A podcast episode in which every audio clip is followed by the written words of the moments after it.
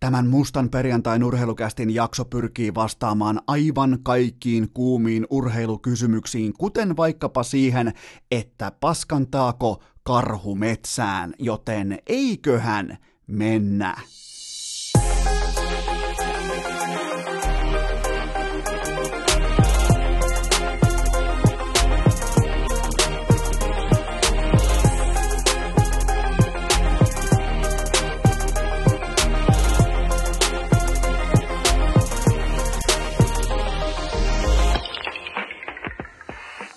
Tervetuloa kaikille kummikuuntelijoille urheilukästin pariin on Black Friday 29. päivä marraskuuta ja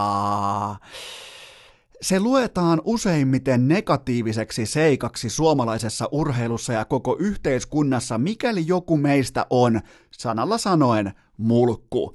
Useimmiten siihen linjataan välittömästi jonkinnäköisiä klausaaleja, että no minun koutsi oli ikävä tai minun maikka oli ikävä. Mitä jos ne olikin vain vaativia? Mitä jos ne haluskin vaan saada asiat suoriutumaan, asiat suoriksi, homman toimimaan, koska meillä kaikilla on, mulla, sulla, jos me ollaan ikinä harrastettu mitään lajia millään tasolla, niin meillä on se tuttu, meillä on se kaveri. Meistä joku voi olla se ihan itsekin, että no okei, toi koutsi oli ikävä ja toi huus liikaa ja okei, mm, toi oli mulkku ja toi ei ollut kiva, mutta nyt kun lähdetään oikein pohtimaan tätä urheilumulkkuuden kovinta ydintä, sitä tematiikkaa, niin otetaan vaikka sakukoivu ihan absoluuttinen mulkku kaikki sivuun voittamisen tieltä.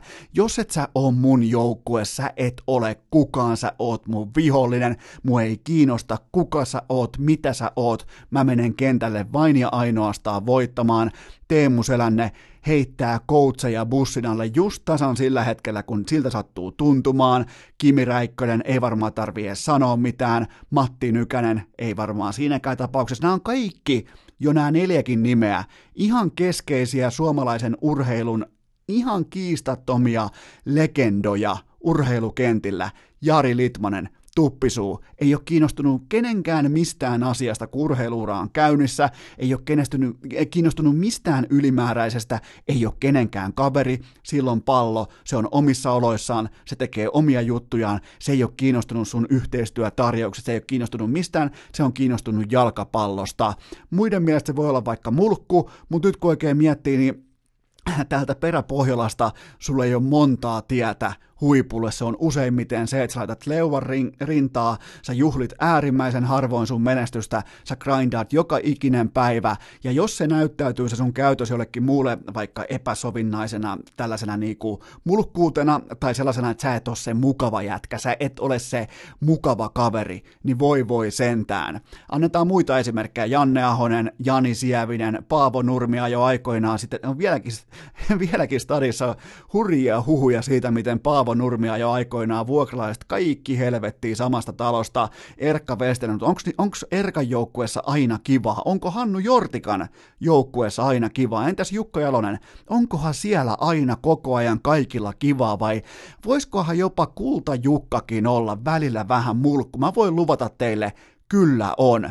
Joten ei sekoiteta sitä, että kun sä tähtäät huipulle, ei sekoiteta sitä, että se käytös tai se tyyli tai se olisi jotenkin heijastaisi sitä ihmisen tai se reflektoisi sitä ihmisen luonnetta kokonaisuudessaan, koska mitä kovempi, mitä tiukempi ja vaativampi pyramidi, sitä enemmän sun pitää olla mulkku, varsinkin joukkuelajeissa, jossa sun pitää tehdä itsestäsi yksilö, jotta sä pystyt mätsäämään siihen maailman kovimpaan kilpailuun, ja mä puhun tässä vaiheessa tietenkin Lauri Markkasen urasta, koska nyt on nähty kaksi vuotta ja tuommoinen kaksi täyttä kautta plus sitten tuommoinen parikymmentä peliä ollaan nähty tällaista niinku kivan Laurin pelailua, sitä, että ollaan mukana, on kivaa, kannustetaan kaveria, tsempataan joukkuetoveria, käydään jakamassa kiitospäivän kalkkunoita, tehdään tota, tätä, kaikkea kivaa hymyillään. Nyt on sitten aika olla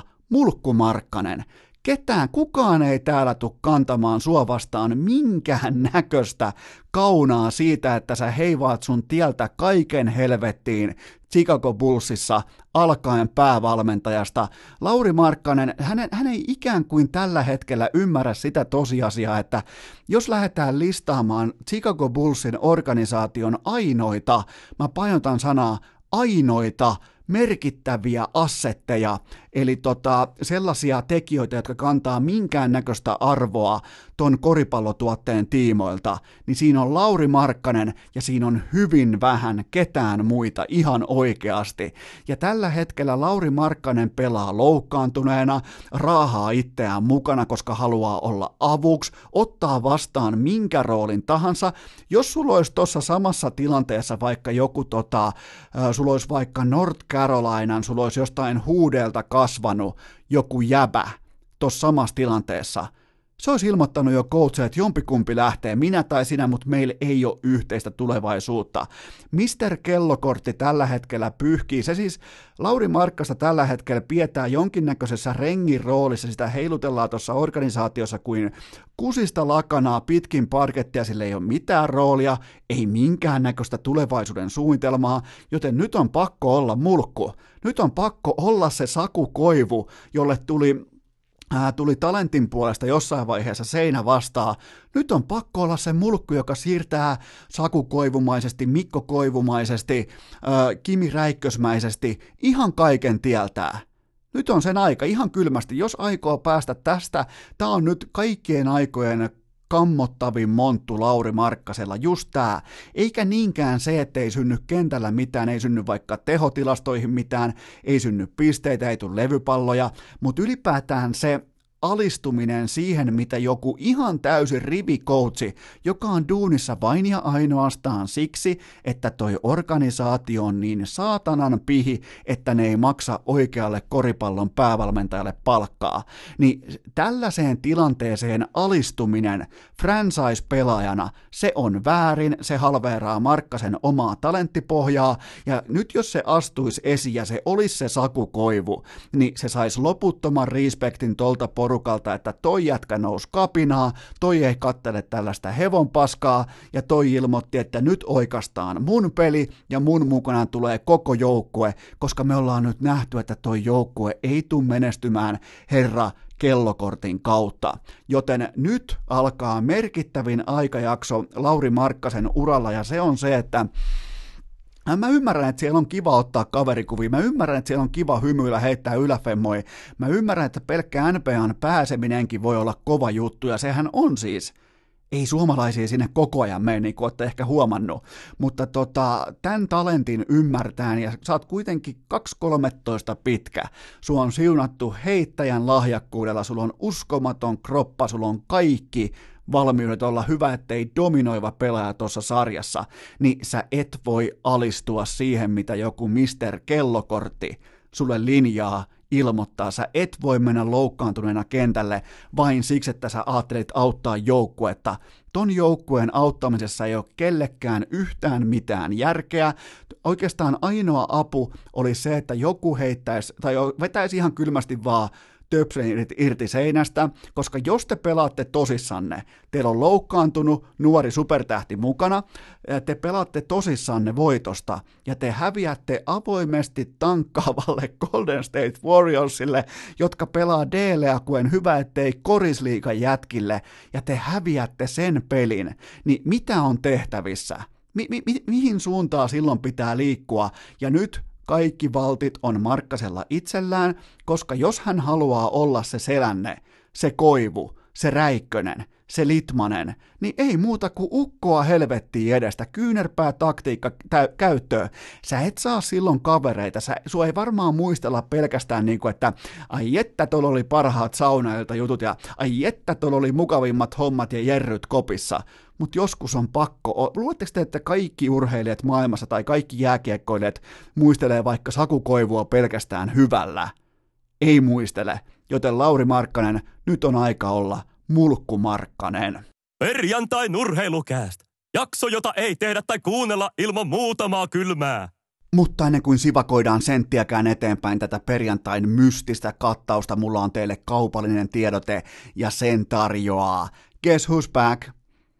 Back again, kyllä vain Wilson Cafe is isosti back. Ne on nyt back ja ne on kunnolla back, koska se on kuulkaa nyt koko Suomen kovin ulkojää ja osuma kahvi. Mä tiedän, mä oon teille kateellinen. Osassa, no, sanotaanko, että Jyväskylästä pohjoisempaan Suomessa on jo ulkojäät ja Wilson Cafe haluaa sanoa, että ottakaa, kuulkaa, ottakaa lahtelaista alta vastaajaa mukaan ulkojäille. Joku, joku sellainen vanhan liiton sympaattinen termari siihen. Sinne kuulkaa Wilsonit kuumaa ja ei muuta kuin siinä. Joskus äh, ekat kaksi ja puoli tuntia peliä, sen jälkeen jälkeen tauko, kahvit, yksi leipä, yksi mandariini ja kolme tuntia peliä. Joten tota, Wilson Cafe koko Suomen kiistatta paras ulkojää ja osuma kahvi. Ja nyt tää on, kuulkaa, tää on Black Friday, tää on nyt sitä kovaa itseään, koska ottakaa talte, ottakaa vaikka kynä ja ottakaa kännykkä esiin, koska nyt tulee sähköpostiosoite te voitte sieltä suoraan tilata himan, jos te tiedätte nyt jo. Te olette skautannut suurin piirtein kaksi kuukautta tätä asiaa, teillä pitää olla jo tietoa. Niin tota, jos te olette varmoja siitä, että Wilson Cafe on teidän oma valinta, se on teidän niinku kahvipöytien MVP. Nyt mennään kohti itsenäisyyspäivää, kohti joulua. Koko ajan pitää keittää kahvia, tulee Anoppi kylä. Kela se tulee sulle kylä, sulle kahvia, mitä kahvi sulla pitää olla? Sul pitää olla Wilsonia. Joten tota, nyt sulla on sauma tilata 12 pakettia suoraan himaan. Wilson lähettää ne sulle. Jopa melkein Wilson kirva ottaa kainaloa ja juoksee ne sulle, koska hinta on 52,90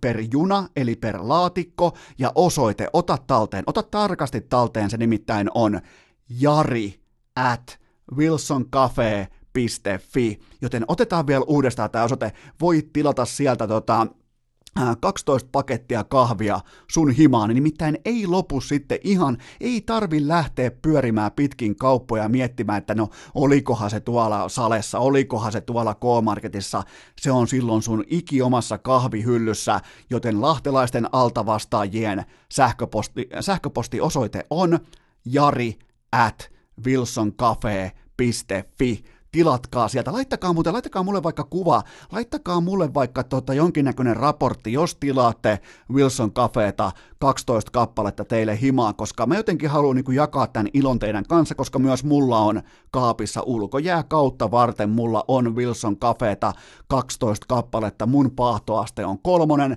voitte tilata sen totta kai millä paahtoasteella ikinä haluatte, mutta Wilson Cafe ja Urheilukäst isosti back.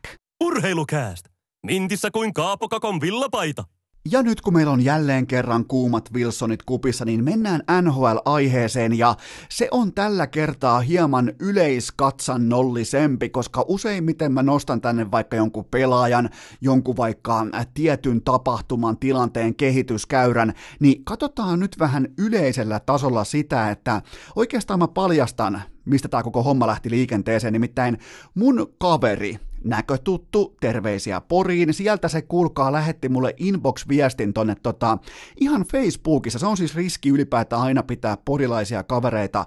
Facebookissa sieltä voi nimittäin tulla ihan mitä vaan, varsinkin koikulta ja kuntsilta, jos ässät on voittanut jotain. Onneksi ei voita usein, mutta kuitenkin Porin suunnalta kajahti viestiä, joten tota, tämä idea lähti käyntiin, tämä lähti tämä niinku mallaspata, lähti muhimaan porilaisen hulluuden kautta, joten kiitos kulkee kulkee sinne ässien, sinne yön, sinne äh, piaruperseen synnyinmaille, joten tämä ei ole mun oma idea, mutta mä lähdin vaan tätä, tai siis oikeastaan mua pyydettiin jalostamaan tätä katsantokantaa, että pystyisinkö mä jotain sanomaan sellaiseen aiheeseen, jossa oikeastaan keskeisin väite kuului näin. Minkä vitun takia NHL ei osata pelata alivoimaa. Tämä oli se argumentti, ja mä aloin oikein pohtimaan, että nyt on muuten porilaisella on muuten tatsi kohillaan ja siinä mentiin sitten vähän edestakaisin ja puitiin, että no mikä tarkalleen ottaen on. Ja lähdettiin sitten ihan niinku perkaamaan sitä, että minkä takia vaikka Panariin, minkä takia vaikka Ovechkin kumppanit, muutamat pelaajat Laine, miksi niillä on se uskomaton tila-aika, presense, ikään kuin toi sarja haluaisi koko ajan, että nimenomaan nämä jätkät tekee tehoja. Niin mä lähdin nyt sitten vähän uimaan syvää päähän ja se on aina huolestuttava merkki, kun urheilukästä käyttää johonkin aiheeseen pohjatöille yli mm, tunnin, yli, ylipäätään voisi vetää limitin siihen 45 minuuttia, jos se niin kauan istutaan mummon tuolla datanörttikellarissa isoäidin siellä kuuluisessa Excel-taulukon taulukkolaarin äärellä, niin silloin ollaan kusessa. Mutta tätä tuli yllättävän paljon pohjustettua siihen nähden, että porilainen äijä kysyy, että min vitun takia tuolla ei pelata AV kunnolla. Niin tota, nyt mä oon tässä, mä kerron teille kaikille, mitä mä ajattelen tästä aiheesta, koska mä olen samaa mieltä. Mä oon tehnyt viime vuosina samat johtopäätökset, samat huomiot siitä, että miksi ihmeessä siellä on niin paljon tilaa, aikaa ja sellaista niin kuin ihan dominoivaa. Annetaan kaikki avaimet, aloitteet YV-pelaajille. Ja mulla on teille vähän numeroita kärkeen, nimittäin Eräs mestarivalmentaja linjasi aikoinaan, että todella vahvan alivoiman hiusraja, se tavallaan niin kuin vesiraja, se on 87 prosenttia. Ja tällä hetkellä NHL on yksi joukkue yli 87 prosentin alivoiman, ja sekin on kaikista maailman organisaatioista San Jose Sharks, joten sekin perustuu vain siihen, että tolppa ottaa kiekkoa kiinni. Ja tota, NHL on tällä hetkellä, Herran Jumala, kahdeksan joukkuetta, joilla on alle 75 pinnan alivoima, eli jos otat neljä jäähyä, sulla kilahtaa kerran omissa. Ja ylivoimalla tehdään tällä hetkellä 0,63 maalia per peli, ja se on eniten yhdeksään vuoteen nhl Ja se on siis mä en nyt mennyt ihan sinne splitteihin, koska se olisi vaatinut, mun olisi pitänyt toi ladata varmaan toi mun aurinkokennolla toimiva laskinkin vielä kertaalleen, mutta tota, ää, silloin 2010-luvun hujakoilla tuomarilinja oli se, että siellä, siellä vihellettiin siis jokainen kosketuskin, niin nyt on vähän kovempi tuomarilinja, joten ne numerot ei ole vertailukelpoisia, mutta tämä on kuitenkin siitäkin huolimatta yhdeksän vuoteen suurin lukema tämä YV-maaleja per peli. Ja joukkueiden keskimääräinen YV-prosentti on tällä hetkellä 9 19,52, Suomen olympiavuosi, helppo muistaa siitä, ja tämä alkaa lähestymään pikkuhiljaa sellaisia 70 80-luvun numeroita, jolloin YV kirjasi suurin piirtein 22, 22 prosentin suorituksia. Ja jos te muistelette vaikka vanhoja Kurrin highlightteja tai jotain Edmontonin dynastia, niin mikä teille pisti silmään niistä? Mikä teille tuli mieleen? Kyllä vain se Kukaan puolustaja ei ollut kentällä selvinpäin, kellään veskarilla ei ollut varusteita, kukaan ei ottanut yhtään mitään kiinni, joten on hyvin kyseenalaista, että nykyvarusteilla, nykyosaamisella YV-pelaaminen on näin dominoivaa, mutta alivoimapelaaminen juuri nyt NHL on keskimäärin suurin piirtein tasan 80 prosenttista verrataan vaikka tuohon 2000-luvun alkuun, se oli 85 prosenttista suurin piirtein, eli 4 tai jopa 5 prosenttiyksikköä on kadonnut johonkin. No voisiko se olla säännöt? Ei mun mielestä selitä, koska ne kohentaa myös alivoiman numeroita, koska kun volyymi kasvaa, niin se myös lisää onnistumisia sille puolen pöytää. Entäs varusteet? No onko nyt oikeasti, onko ihan oikeasti näin isoa merkitystä jollain veskarin äh, kilven koolla tai polvarin korkeudella tai tällä? Voi olla, mutta en osta sitäkään. Entäs pelaajien taitotaso ja ylivoimaekspertiisi? No se saattaa olla paras mahdollinen selitys, koska jos vaikka otetaan pelkästään Conor McDavid, niin se olisi tällä hetkellä koko NHL pistepörssin sijalla 35 pelkillä YV-tehoillaan. Hän on tehnyt siis 21 paunaa ylivoimalla.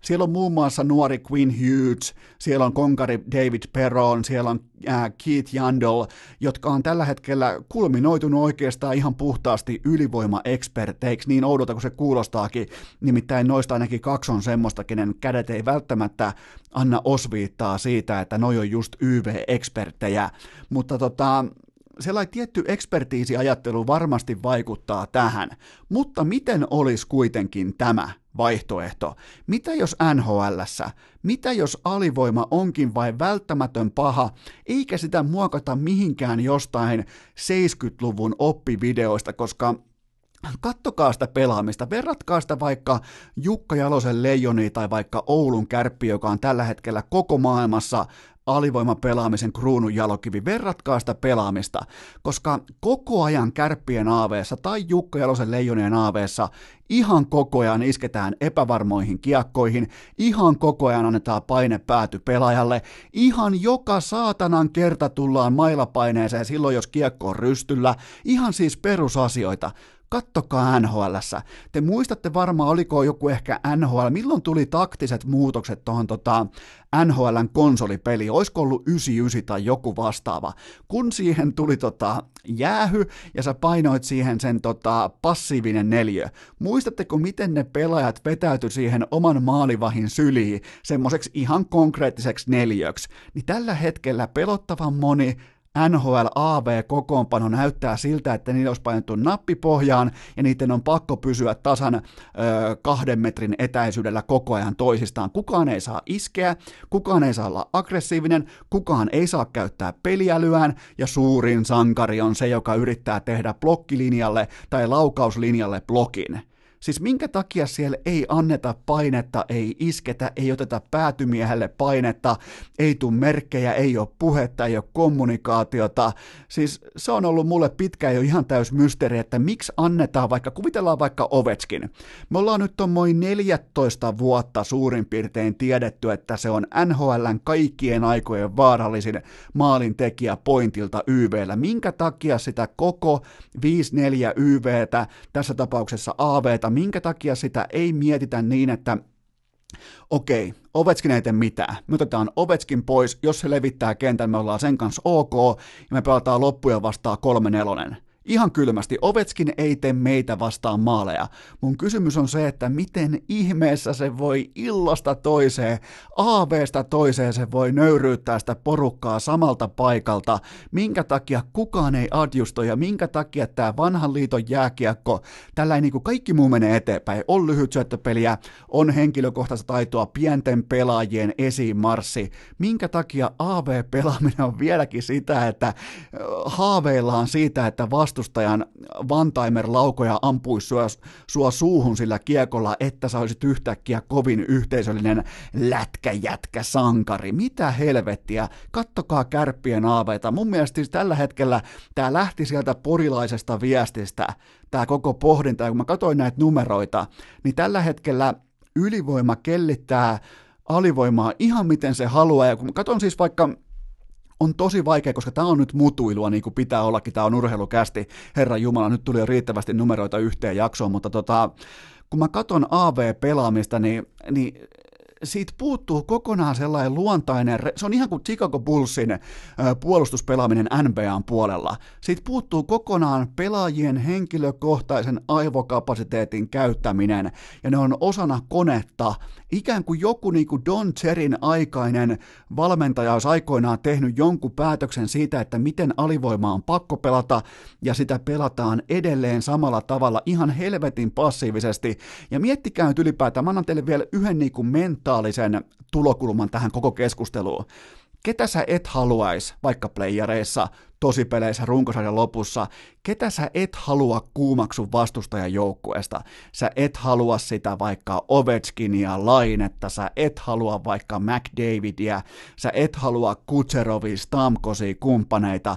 Sä et halua, että niillä on herra, tai ylipäätään jos kaikki, ketkä on koskaan pelannut jääkiekkoa, on taso sitten vaikka Meton kuhtujat tai on taso sitten vaikka Colorado Avalanche, niin jokainen tietää sen, että kun sä pääset YVlle ja sä pääset nauttimaan, sä pääset vähän leipomaan, sä pääset pelaamaan itsesi mukaan siihen peliin, sä pääset käyttämään vähän tuossa viivas, vähän tuossa mukavalla jäällä, on tila, on aikaa, niin tota, kun sä pystyt tekemään sen paineettomasti, niin sun oman kiekollisen pelin standardi nousee automaattisesti, oot sitten Divarissa tai NHLssä, niin mua ihme ihmetyttää NHL, ja tämä on siis liikassa ihan Täällä on siis ihan itsestään selvää liikassa, että heti isketään, heti paine, heti kommunikaatio, heti puhe, heti apu. Mennään iskemään, yritetään ottaa lelu pois ja puretaan välittömästi vaihto sama ralli uudestaan, kun nhl alistutaan valmiiksi jo siihen, että no kyllä toi varmaan toi Ovetskin kohta tuolta lämmää, että no minkäs no minä meen ottaa hammasbokin siihen. Minkä tak, mikä tämä, mä en ymmärrä, voisiko joku kertoa, jos joku NHL-pelaaja kuuntelet siellä, vaikka Arturi Lehkonen, sä pelaat alivoimaa, lähetä mulle inboxi, että mikä teitä vaivaa siellä NHL, koska minä ja porilainen inbox-käyttäjä, me ei ymmärrä, joten jos jollain on tähän jotain niin kuin viisauden sarvea, mä oon nyt kärvistellyt tämän aiheen kanssa varmaan koko tämän taitopelaamisen renesanssin ajan, eli suurin piirtein 4-5 vuotta about kun on menty niin kuin ihan kaasupohjassa NHL, niin minkä takia alivoimapelaaminen ei adjustoi? Minkä takia joka puolella nähdään vaikka NFLssä reagoidaan välittömästi, jos joku joukkue dominoi vaikka heittopeliä. Saman tien tulee uusia elementtejä, vaikka linebackerit on yhtäkkiä pienempiä, ne on nopeampia, ne on dynaamisempia. Minkä takia NHL vetää 70-luvun AV-lla, Herran Jumala, passiivisella neljöllä, sisäänpäin vetäytyvällä neljöllä.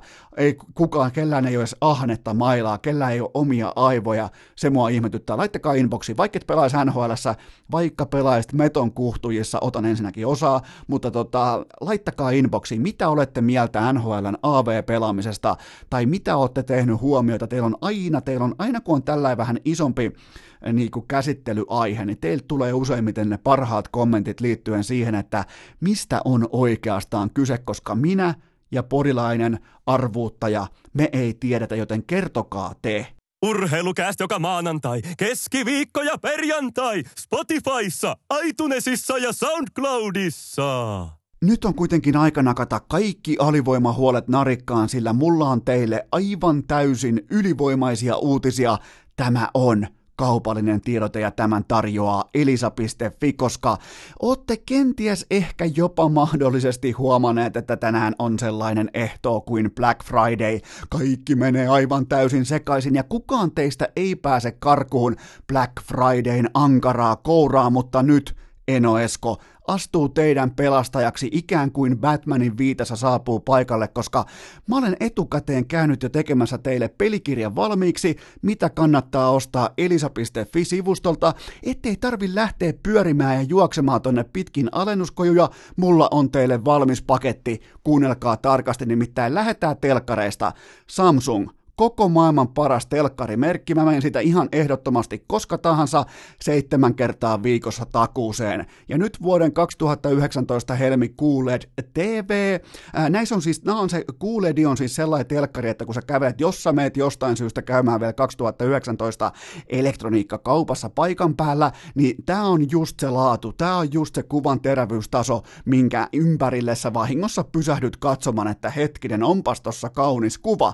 Tämä on just tämä QLED on se teho, se laatustandardi ja 55 tuumaa elisa.fi osoitteesta vain 799 euroa ja 65 tuumaa se on vain 1299 euroa, joten nämä on molemmat alennuksessa ja tämä on tällä hetkellä tämä Samsungin malli on parasta mitä TV-business voi teille sinne olkkariin tuoda. Mä takaan sen, mä haaveilen tosta. Mä näen tosta paikoin jopa märkiä unia tosta Samsungin uudesta telkkarista, mutta ei mennä ihan niin pitkälle, koska tämän jälkeen sä tarvit myös pleikkariin. Sä et vaan tuu toimeen, siis pleikkarihan, vaikka sä välttämättä edes pelais, niin sulla pitää olla se pleikkari siinä hyllyssä, jotta sä olet urheilufani. Joten tota, PS4 sopivasti elisa.fi osoitteesta alennushintaan 199 euroa ja tarjous voimassa vain tänään perjantaina ja jatkuu lauantaina, sunnuntaina ja maanantaina ja sen jälkeen tarjous on ohi niin kauan kuin tavaraa riittää. Sitten sä tarvit vielä kännykän OnePlus 7T vain Elisalta ja vain perjantaina hintaan 499 normaalisti 609 euroa, joten nyt sulla on telkkari, äh, sulla on pleikkari, sulla on kännykkä, sä et tarvi mitään muuta, sun pitää vaan mennä osoitteeseen elisa.fi, kaikki hoituu, kaikki menee sääntöllisesti ja siellä on se jopa 36 kuukauden maksuaika ilman mitään lisäkuluja, ilman mitään lisäkorkoja, ilman mitään hustlausta tai hämäystä, joten elisa.fi on tämän Black Fridayn oikea osoite. Otetaan vielä kerran elisa.fi. Perjantai. Kästi kaiuttimiin, triplaus käyntiin, sauna tulille, kylmä käteen ja huoli pois. Tässä on kuulkaa päässyt livahtamaan homma nyt niihin kantimiin, että mulla on tänään jonkinnäköinen pedagoginen rooli, koska äsken mä opetin teitä tekemään oikeaoppisesti Black Friday-ostoksia, ja nyt mä aion opettaa jääkiekkoilijaa nimeltä Mikko Lehtonen, Bobby Lehtonen, Jokereiden tähtipakki. Mä opetan häntä jo nyt tekemään NHL-joukkuevalintansa oikein, jotta ei käy Oliver Kasken kohtaloa, koska tarina on melkein tismalleen samanlainen, ihan tajuton vuosi Suomessa. No, toki KHL se on vielä piirun verran kovempi näyttö kuin liigassa, mutta se kasken kausi, se oli ihan mauton. Se oli siis aivan täysin mauton jasso. Siinä ei ollut mitään järkeä, me ei nähdä pakilta varmaan moneen, moneen, moneen vuoteen mitään vastaavaa, mutta kuten sanoin heti, kun se tieto tuli julki, että Detroit Red Wings on roskis tulipalo, kaupunki on konkurssissa, kaikki menee päin persettä, älä mene sinne. Joten Mikko Lehtonen, Bobi Lehtonen, mä aion nyt oikeastaan niin kuin ihan suoraan ottaa agentin, joo, tehäs näin. Pitkästä aikaa mä kaivan täältä mun vaatekomerosta agentin, vähän semmoisen ehkä likasen Dressmanin halvan puvun. Mä laitan sen päälle ja mä oon nyt Bobi Lehtosen agentti teille kaikille, koska jokereissa tähän saakka 30 peliä, 8 plus 11, 19 tehopauna ja se ei kerro lainkaan siitä, kuinka tärkeä kiekollinen pelaaja toi jätkä tolle porukalle on kenttäpelaajista, jos ottaa Kalninsin pois, kenttäpelaajista ihan ylivoimainen MVP koko kauden, ja saattaa olla hyvinkin. Mä aloin pohtia tätä, mutta saattaa olla tällä hetkellä ainakin alle 26-vuotiaista pelaajista saattaa hyvinkin olla koko maailman paras pakki, joka ei pelaa NHL. Jos on väärässä, pyydän anteeksi, mutta kävin tällaisen nopean karhunpainin sen tiimoilta, että löytyykö parempia. Mun mielestä tällä hetkellä välttämättä ei löydy. En mene takuuseen, mutta faktoja on kuitenkin ne, että Lehtosen Valtteri on tällä hetkellä tulikuuma kalenterivuosi, MM-kulta, KHLn paras pakki, halpa hinta, modernin pakin työkalupakki ja sitten vielä Bobby Orrian mukaileva lempinimi. Sekin, sekin on pakko lukea vahvuudeksi. Joten kun te, kuten te tiedätte, te, mä otan nyt vielä kerran, mä alleviivaan mun agentin roolia tässä, mutta mä oon siinä mielessä erikoinen agentti, että mulle merkitsee ihan helvetisti se, että onko se organisaatio, tota, onko se stabiilissa tilanteessa, mihin suuntaan se etenee, ja onko siinä ennen kaikkea leftin dynaamiselle luistelijalle, ää, tällaiselle aika valmiille kiekolliselle pakille, löytyykö välittömästi rooli, jotta ei tarvi lähteä hattukourassa veivaamaan mihinkään rautaliikoihin tai ei tarvi miettiä maitojunaa. Mä etin siis sellaisia organisaatioita, missä mä voin nyt käsi sydämellä sanoa, että Mikko Lehtonen olisi nyt jo siellä vahvistus. Joten enää ei ole kysymys siitä, että onko Lehtonen NHL-tasoa, enää on kysymys siitä, että osaako hän valita organisaation oikein, ja siksi Eno Esko on tullut apuun, koska tämä nyt pitää saada kerralla ruotuun ja lähdetään liikkeelle. Te saatatte järkyttää mun ensimmäisestä poiminnasta, mutta kyllä vain Buffalo Sabres, koska kaikki muut pakit väistää tällä hetkellä hierarkiassa Lehtosta paitsi Rasmus Dalin. Ja Dalin on samalla myös ainoa uskottava kiekollinen pakki koko organisaatiossa, ja no totta kai siihen voisi ehkä nostaa nyt suomalaislasien läpi jonkun vaikka Jokiharjun, ehkä joku Turun suunnalla voisi nostaa vaikka Ristolaisen, mutta jos mietitään ihan siis sitä niinku, keskeisintä kiekollisen pakin osaamista, niin kyllä se on Rasmus Dalin, joka on ton joukkueen ainoa megatähti. Joten tohon porukkaa olisi aika helppo astua sisään, nouseva organisaatio, paljon potentiaalia ja uusi valmennus. Sitten Chicago Blackhawks, tästä tulee muuten samalla käytyy vähän pakkitilanteita läpi. Chicago Blackhawks, se valtikka putoaa Duncan Keatin kädestä ihan millä hetkellä tahansa. Erik Gustafsson, hän osoittautui ihan puhtaaksi yhden kauden ihmeeksi, ei yhtäkään pakkia yli yhdeksän tehopisteen 24 matsin kohdalla, miettikää ei yhtään kymmenenkään tehopisteen ukkoa. Mennään jo kohton kolmannes pelattu kaudesta. Ja pakeilla yhteensä tässä vaiheessa viisi tehopistettä YVllä, Keat, Seabrook, Määttä ja kumppanit, ne on kohtuulla tulkona. Niillä on kohta ikä tullut vastaan, niillä on kohta hintalappu tullut vastaan, ne on kohta niin kuin niitä annetaan ilmaisiksi pois tuolta. Joten Bobby Lehtonen, tarkkana, Chicago voi hyvinkin kutsua. Sitten jos Kojones riittää, niin miksei myös Colorado Avalanche, mutta silloin pitää olla vähintään ja välittömästi leftin Kale Makar, koska tota, Makar on nostanut nyt ton standardin niin korkealle, että tohon on vaikea lähteä ruuvaamaan itseään vaikka ykköspariin tai niinku ykköspakiston tuntumaankaan, mutta jos on Kojonesta ja jos tuntee, että on yhtä hyvä tai edes lähelle yhtä hyvä kuin Makar ja leftin mailalla, niin se pakkipari, miettikää, jos Lehtonen on oikeasti näin hyvä kuin mä teille nyt agenttina myyn, miettikää pakkipari YVllä Lehtonen, Makar. Ei varmaan mikään ihan hirveän huono, etenkin kun Lehtonen ja Makar pelaa seuraavat kolme-neljä vuotta ilmaiseksi käytännössä jääkiekkoa. Joten tota, tota kannattaa ehdottomasti pohtia, mutta tota, toi tarvii yhden, siis toi organisaatio ylipäätään toi pakista tarvii yhden leftin kiekollisen huippuosaajan. Enää ei kelpaa metrilaatu, kun puhutaan Stanley Cup haastajasta. Sitten mulla on teille Montreal Canadiens, siellä on vain kaksi uskottavaa YV-pakkia koko joukkueessa, ja tähänkin Petrin nostaminen, niin tota, ehkä vähän kyseenalainen kortti meikäläistä. Pyydän anteeksi, jo, kyllä siellä on vain yksi. Siellä on yksi uskottava YV-pakki, ja pakit loppuu tällä hetkellä suurin piirtein kolmannen tai viimeistään neljännen pakin kohdalla, ja Lehtonen tois muutenkin nyt jo, mä nostaisin nyt lentokoneeseen Bobi Lehtosen ja laittaisin sen pelaamaan tota Habsin paitaa, niin se olisi välittömästi vahvistus tohon pakistoon. Ja sitten mulla on teille Pittsburgh Penguins, varmaan monille suomalaisille se tietty just se suosikki joukkue, mutta mulla on teille huonoja uutisia. Kun Chris Letang tosta joskus lähtee tai loukkaantuu, erittäin loukkaantumisherkkä pelaaja, ollut totta kai myös ihan katastrofaalista epäonnea, mutta jos hän tosta joskus astuu sivuun, siellä ei ole takana yhtikäs ketään. Ei kuulkaa, kolisee saatana, siellä kolisee kuin keilahallissa, siellä ei ole yhtään ketään, joten tota, ja varsinkin kiekollisesti, ei mitään käyttöä, jos ei ole letangia käytössä, joten tohonkin porukkaa Mikko Lehtonen, miksi ei. Sitten mulla on vielä kolme organisaatiota ja lähdetään liikkeelle Torontosta. Kolmikko Riley, Masin, Barry, niillä nyt ei vaan valitettavasti voiteta, vaikka ne on pelannut viimeisen suurin piirtein viikon hyvin, niin niillä ei voiteta Stanley Cupia.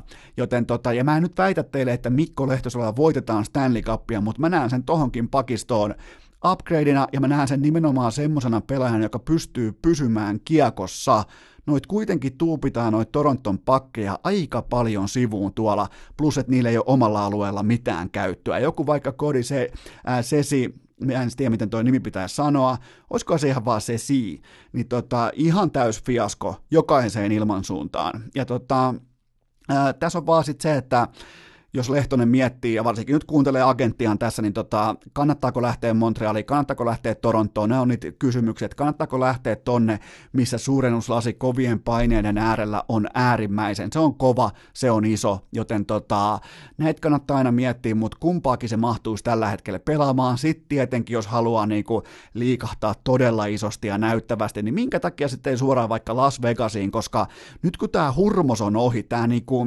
yllättäjäjoukkueen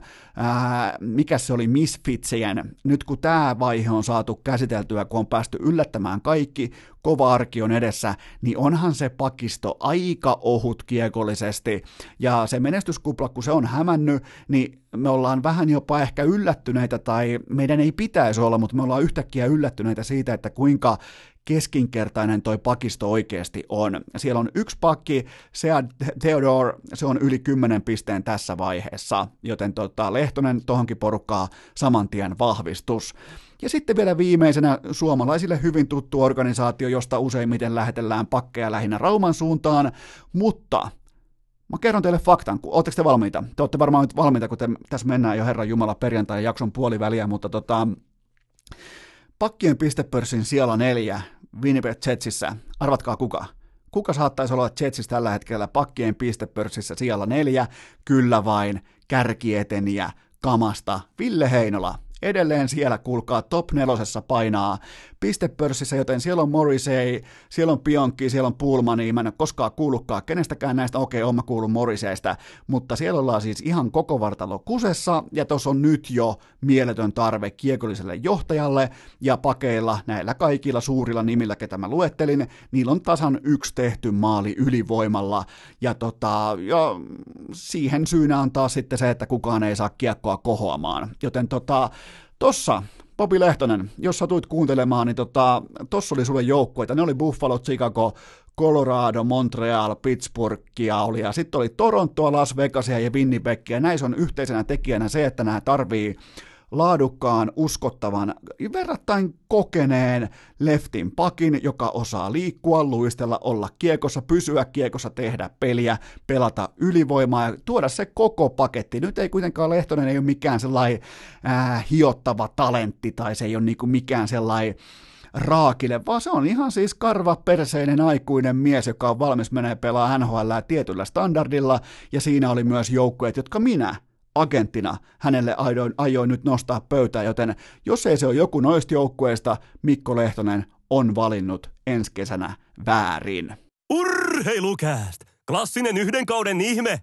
Mutta ennen kuin kukaan karkaa NHLään tai edes seuraavaan aihepiiriin, mulla on teille pikainen K18 tuoteinformaatio. Sen tarjoaa Kuulupet, tänään on perjantai, se on fakta ja fakta on myös se, että triplaus viikonloppu lähtee käyntiin kello 12 joka päivä perjantai, lauantai, sunnuntai vähintään kolmen kertoimella osumahaarukkaan. Ja sitä kautta sitten jackpotin jakoon mukaan, joka on se 2000 euroa joka sunnuntai, mutta Oleellista on se, että sä löydät markkinatoppeja, niitä on paljon kulpetilla. Älä pelaa muita kuin markkinatoppeja, se on ensimmäinen askel kohti voittavaa vedonlyöntiä. Sitten sun pitää etsiä ylikertoimia, sun pitää pelata aina vain ja ainoastaan sinkkukohteita.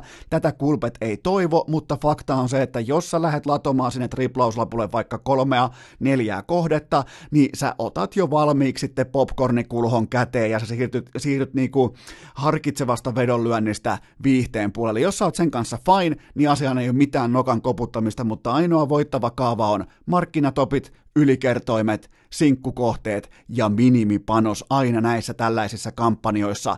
Ja tota, tänä viikonloppuna on tärkeää muistaa myös se, että Super Bowl-kampanja on vikaa päivää, viimeisiä päiviä, oikein niin kuin vetelee viimeisiä nyt lauantain ja sunnuntain aikana. Se päättyy sunnuntai-iltana, joten silloin on tiedossa se, että kuka lähtee Miamiin paikan päälle Super Bowliin. Ja tätä puhuttaessa, tätä tehtäessä tulostaso mun mielestä ei ole mitenkään niin huumaava, etteikö sinne pystyisi menemään yhdellä liuskalla kärkeen. Joten tota, Maltilla taktisesti oikein sijoitettuna ja nimenomaan helvetinmoisella tuurilla.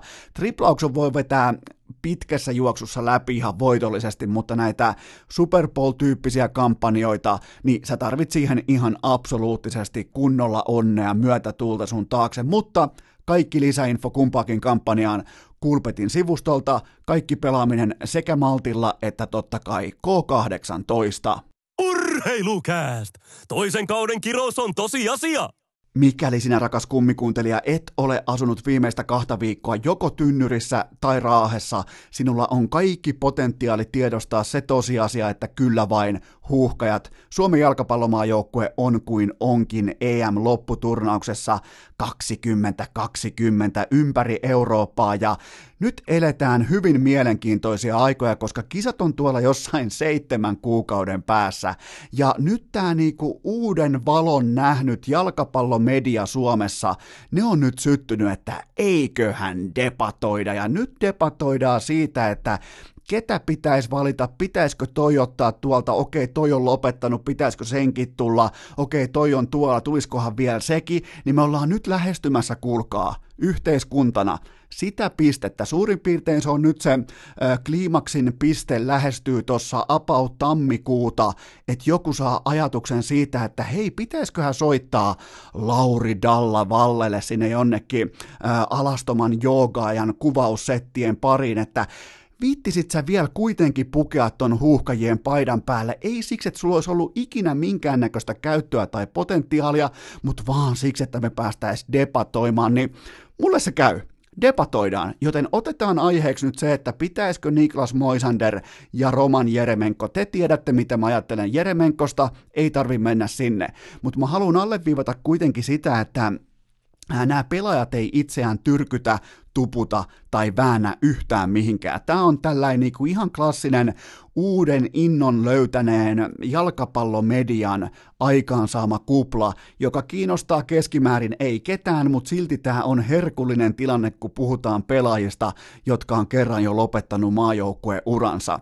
Joten vastaus nyt varsinkin kyseessä on erittäin yhteisöllinen joukkue, joka meni nimenomaan jutilamaisesti joukkueena eteenpäin, koko ajan saavutti unelmansa, ei kolmoskoria, vaan saavutti unelmansa, sukupolvien unelman. Se on siis arvokisa paikka, joten tota, mä en usko, siihen, että viisas opettaja Markku Kanerva edes harkitsee lähteä mukaan tällaiseen ihan täysin lapselliseen debattiin tai vääntämiseen tai väkisin keksimiseen siitä, että pitäisikö lopettaa näitä pelaajia, pitäisikö niitä, jotka on kerran päättänyt jo, että okei maajoukkue, mä lähen, okei, mun palvelus täällä on tehty, okei, mä astun nyt vaikka kun on maajoukkue tauot, mä keskityn vaikka perheeseen, mä keskityn vaikka lomailuun, mä keskityn vaikka ö, huoltoon, mihin tahansa, okei, sä oot tehnyt sun päätöksen, se voi olla pitkässä juoksussa äärimmäisen oikea päätös, mutta näillä pelaajilla ei ole silloin mitään asiaa maajoukkueeseen. Minkä takia? Koska ne on kerran kävellyt ovesta pois. Se lopettaminen on yhtä kuin luovuttamista tässä suhteessa. Siihen pitää suhtautua ihan yhtä tiukalla otteella. Vaihtakaa sanavalinnaksi lopettamisen asemesta, vaihtakaa sille luovuttaminen ja miettikää tätä sitten. Puntaroikaa sitten, haluatteko te jätkiä mukaan? Mä en ota kantaa nyt siihen vaikka, että minkälainen on ex-kapteeni Moisander. En ota lainkaan kantaa siihen, mutta vaan siihen ylipäätään siihen ytimeen, mistä toi koko joukkueen menestys on rakennettu. Yhteisöllisyys, samat arvot, yhteinen suunta, kaikki se, ylipäätään miten se joukkue pelaa kollektiivina, miten se käyttäytyy, miten se esiintyy, niin sä et voi tuoda, on kyseessä sitten kuinka tahansa Werner Bremerin, mikä tahansa Herran Jumala uskottava laatu toppari, ei mitään väliä, ei minkäännäköistä väliä, lopettajat on kerran luovuttanut, kun taas Jeremenko, niin kuin hyvin tiedetään, hän päästi maajoukkueurasta siinä kohdin irti, kun hän päätti, että se on se kokaiini, on se siisti juttu lauantai-iltana. Se, jos se on se siisti juttu, niin mä oon senkin kanssa fine. Mutta silloin on turha tulla enää itkemään mistä, että pitäisikö toi ottaa. Ne on pois pöydältä, ja miten toi joukkue pelasi ilman heitä, nyt kun siellä ei ole vaikka ringiä, hetemaita, moisanderia, jeremenkoa, niin minkä takia nyt väkisin väännetään omaa ajattelua tai vähintäänkin näiden jalkapallotoimittajien kynää siihen suuntaan, että kaiholla muistellaan aikoja, kun Suomi ei voittanut yhtään ketään. Mikä, vet, mikä perustelee sen puolesta vaikka, että Moisander, mä kysyn ihan rehellisesti, mikä perustelee sen puolesta, että Moisander mahtuisi tuossa pelaamaan? Tai että hän tekisi jonkinnäköisen lisäarvo tai että hän tuottaisi lisäarvoa tuohon joukkueeseen tällä hetkellä. Se on se kysymys, mutta muistakaa aina se, kun puhutaan maajoukkueesta ja siinä lopettamisesta, se on varsinkin tässä tilanteessa, koska toi porukka ei ollut ikinä saavuttanut yhtään mitään. 32 karsinat pitkin persettä, ja sit kun tulee gloriaa, niin sitä pitää käsitellä, kulkaa ihan samalla tavalla kuin sitä, että sä olisit kerran luovuttanut sun maajoukkueuran kanssa.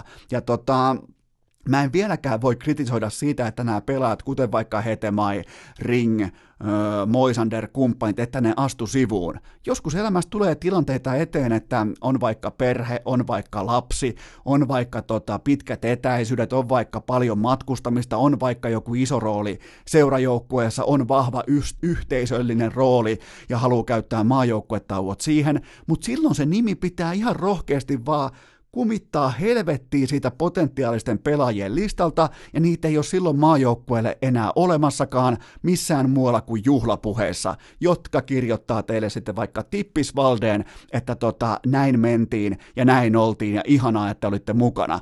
Näin yksinkertaista maajoukkueurheilu, huippuurheilu. Jos sä oot lähtenyt, sä oot luovuttanut ja homma on sillä selvää.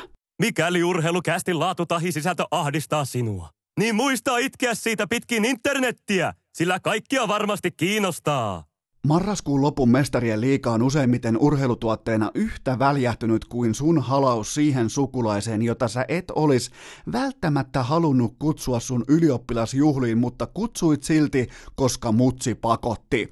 Joten tota, odotusarvo ei ollut kauhean popcornin kulhon muotoinen, mutta me saatiin kuitenkin hyvää jalkapalloa. Mä olin tähän viikkoon aika tyytyväinen. Me nähtiin paljon siistejä juttuja ja aloitetaan siitä, että Lionel Messi on ihan täysin mauton on, se on edelleen ihan täysin hävytön, eikä kukaan muu kukaan muu, Herra Jumala, kukaan muu, vaikka kaikki maailman parhaat yksilöt pelaa joka ikinen tiistai ja keskiviikko, kun on Champions Leaguean pelikierros, kukaan muu ei yllä edes samaan lauseyhteyteen, ei edes sivulauseeseen.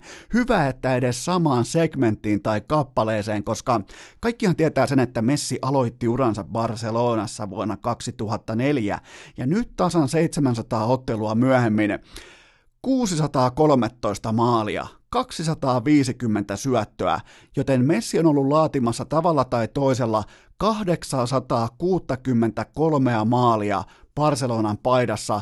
Ja tähän kun vielä ynnäillään, mulla ei ole siitä tilasta, voisin kuvitella, että jollain kellarinörtillä nekin löytyy, sieltä isoäidin kellarista, kuulkaa Kataloniasta, niin tota, kuinkahan monta kakkosyöttöä, kuinkahan monta ratkaisevaa läpisyöttöä, kuinkahan monta ratkaisevaa chippiä linjan yli tai vastaavaa Messillä on urallaan. Toi on siis ihan käsittämätöntä, me ei tulla koskaan näkemään mitään vastaavaa, ja nyt me nähtiin jälleen kerran, saatiin oikein todistaa, saatiin nauttia, saatiin elää mukana se mestariteos Dortmundia vastaan, nimittäin ihan kuin olisi ollut yksi isä ja kenttä täynnä kaikkia muita sen lähikulmien ja lähipuistojen poikia.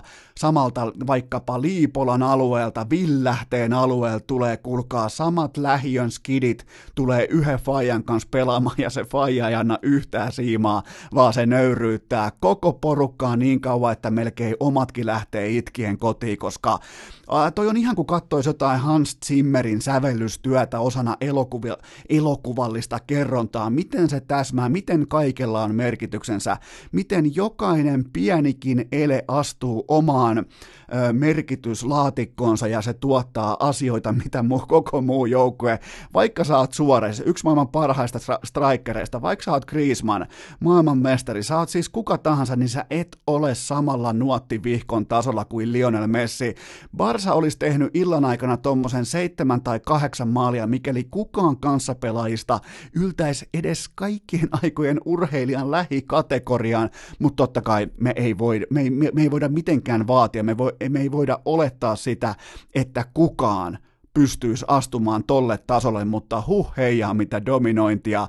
Ja nythän siis maanantaina sitten, otetaan sykkeet alas, maanantaina nimittäin jaetaan tämän ranskalaisen harrastelehden pokaali nimeltä Ballon d'Or, ja mikäli Lionel Messi ei voita sitä, kyseessä on ihan putipuhdas skandaali, koska nyt jos ei se voita sitä, niin kyseessä on suurempi farsi kuin se, että hän jäi vuosi sitten viidenneksi, koska mä pystyn aina laittamaan käden sydämelle MM-kisojen tiimoilta, että ok, olkoon Luka Modric, mutta että nyt tällaisen kalenterivuoden osalta, jos Lionel Messi pystytään ohipelaamaan jollakin verukkeella ää, tästä tota, pokaalista sivuun, niin se on siis ihan, se on melkein Ranskan valtiotason skandaali siinä kohtaa, mutta mä en ihan hirveästi, se on ylipäätään muuten mielenkiintoista, että tällä ei puuhapetelehte Ranskasta, se on saavuttanut tämmöisen aseman, missä sitä sen jakamaa. Miettikää nyt vaikka Suomessa ää, tota, hevosurheilu päättäisi, että ne jakaa vaikka parhaalle jalkapalloilijalle kultaisen ravipiiskan. Juha Puhtimäki tulee sen tota, luovuttamaan, Johnny Flame tulee mukaan sinne lavalle. Niin tota, miettikää, kun ne olisi yhtä legit, niillä olisi samanlainen asema, että koko maailma kumartaa, että mitä toi lehti saattaa nyt päättää. Joten tota, hyvin mielenkiintoista nähdä. Totta kai siellä on ulkopuoliset toimittajat äänestämässä.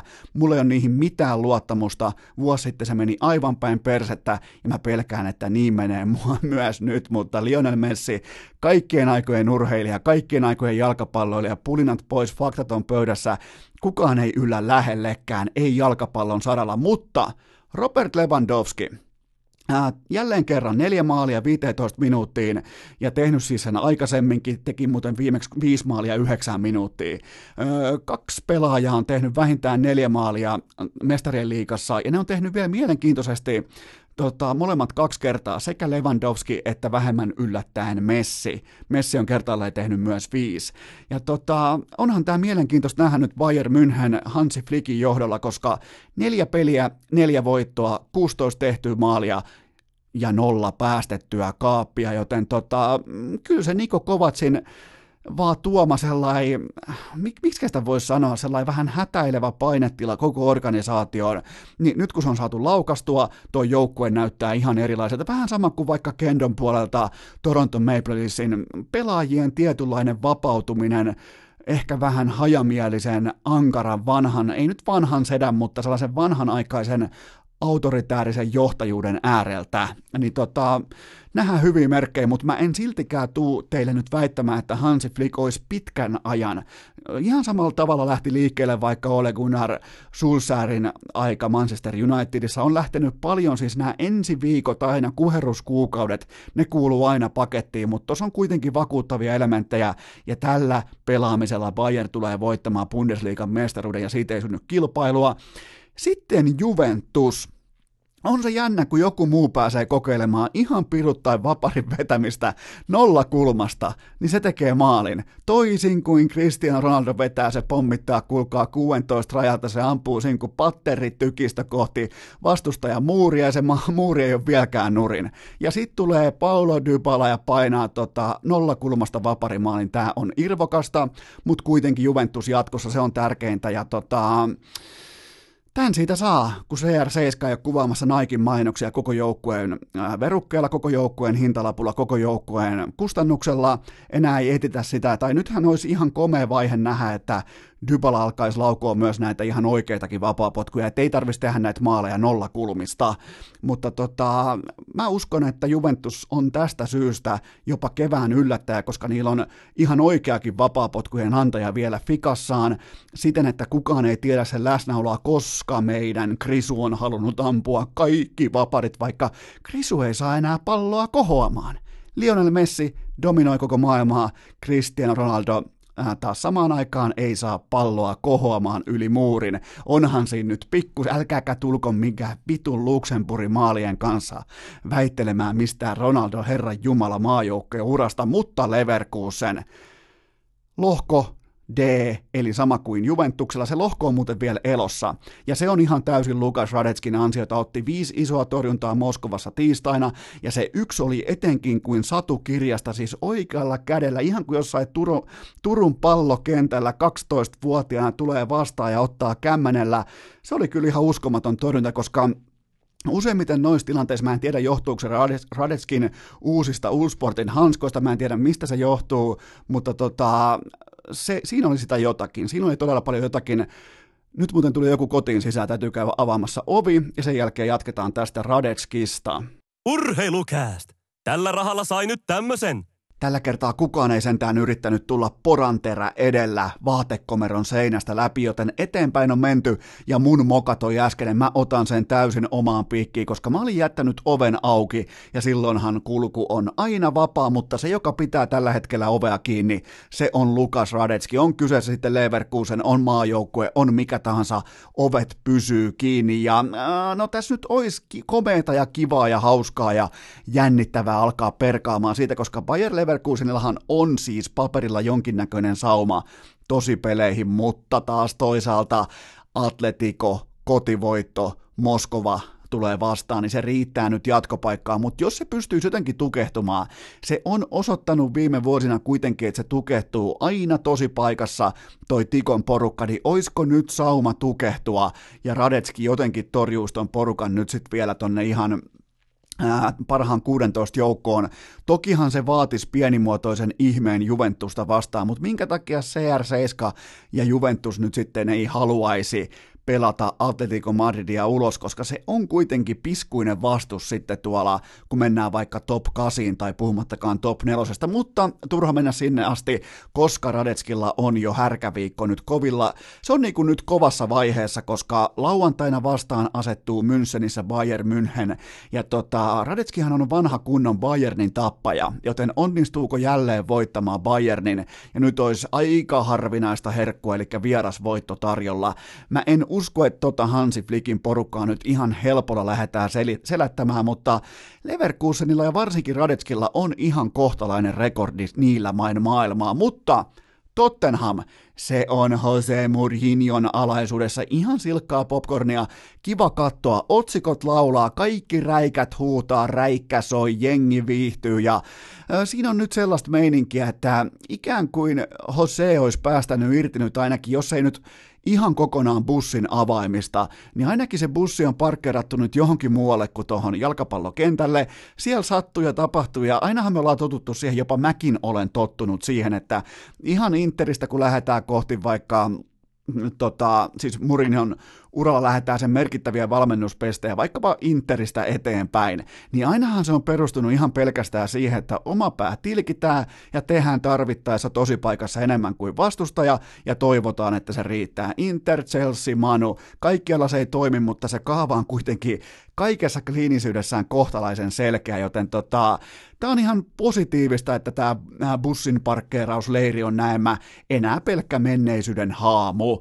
Ja Tottenham on täten jatkossa ja se on hyvä, koska tämä on kuitenkin Mourinhon liiga. Ihan sama miten sitä pyörittelen, se on kuitenkin tehnyt tuossa liigassa merkittävimmät työnäytteensä, joten on kiva nähdä, että mihin tuosta Tottenhamista on sitten kevätkaudella, mutta tiistain salainen helmi, nimittäin Antero Mertaranta suomalaisten leijonien sinivalkoinen ääni jääkiekon puolelta. Hän ei tiennyt missään vaiheessa, että Real Madridin ja PSGn matsi on täysin merkityksetön kummallekin osapuolelle, koska se aiempi ottelu päättyi yksi yksi, siis tota, alkuillasta samasta lohkosta, ja se varmisti kummankin jatkoon pääsyn. Ja tota, Mertarantahan selosti sitä kuin ehkä jotain 95 M-finaalityyppistä draamaa, että nyt on ihan kaikki pelissä, ja hyvä, ettei seuraava maali ratkaise Champions Leaguean mestaria. Mä olin ihan syttynyt, mä rakastan Antsaa. Siinä oli sellaista niinku orastavaa ylimyyntiä kuin entisellä konsanaan, entisellä miehellä Nastolan nuorisotalolla miesten haussa tai jotain, kun nämä on näitä Anteron vanhoja klassikoita. Mä en tule ikinä kyllästymään Mertarannan näihin tota, viittauksiin tai analogioihin, jotka on kaivettu sieltä jostain Nastolasta, mieluiten vielä 80-luvun puolelta, mutta tota, Antsa ei tiennyt, se ei haittaa mitään. Se, joka tietää tällä hetkellä, jos ei muuta, niin oman arvonsa on Erling Haaland, koska ää, viides mestarien liikakierros putkeen maalin kerran, ja nyt on, hän on siis pelannut, Hollandi on pelannut siis äh, Salzburgin paidassa nyt viisi Champions Leaguean peliä, hän on tehnyt seitsemän kaappia, vaikka hän on ollut avauksessa vain kolme kertaa, ja hän on myös ensimmäinen alle 20-vuotias UCLn historiassa, joka on tehnyt kaikissa ensimmäisessä viidessä ottelussa maalin, ja koko kausi, 19 peliä yhteensä ja niissä vaatimattomat 27 kihausta, joten meneeköhän tammikuun ikkunassa tuommoinen 100 miljoonaa rikki, mä voisin melkein väittää, että kyllä menee, koska rauta on nyt niin kuumaa,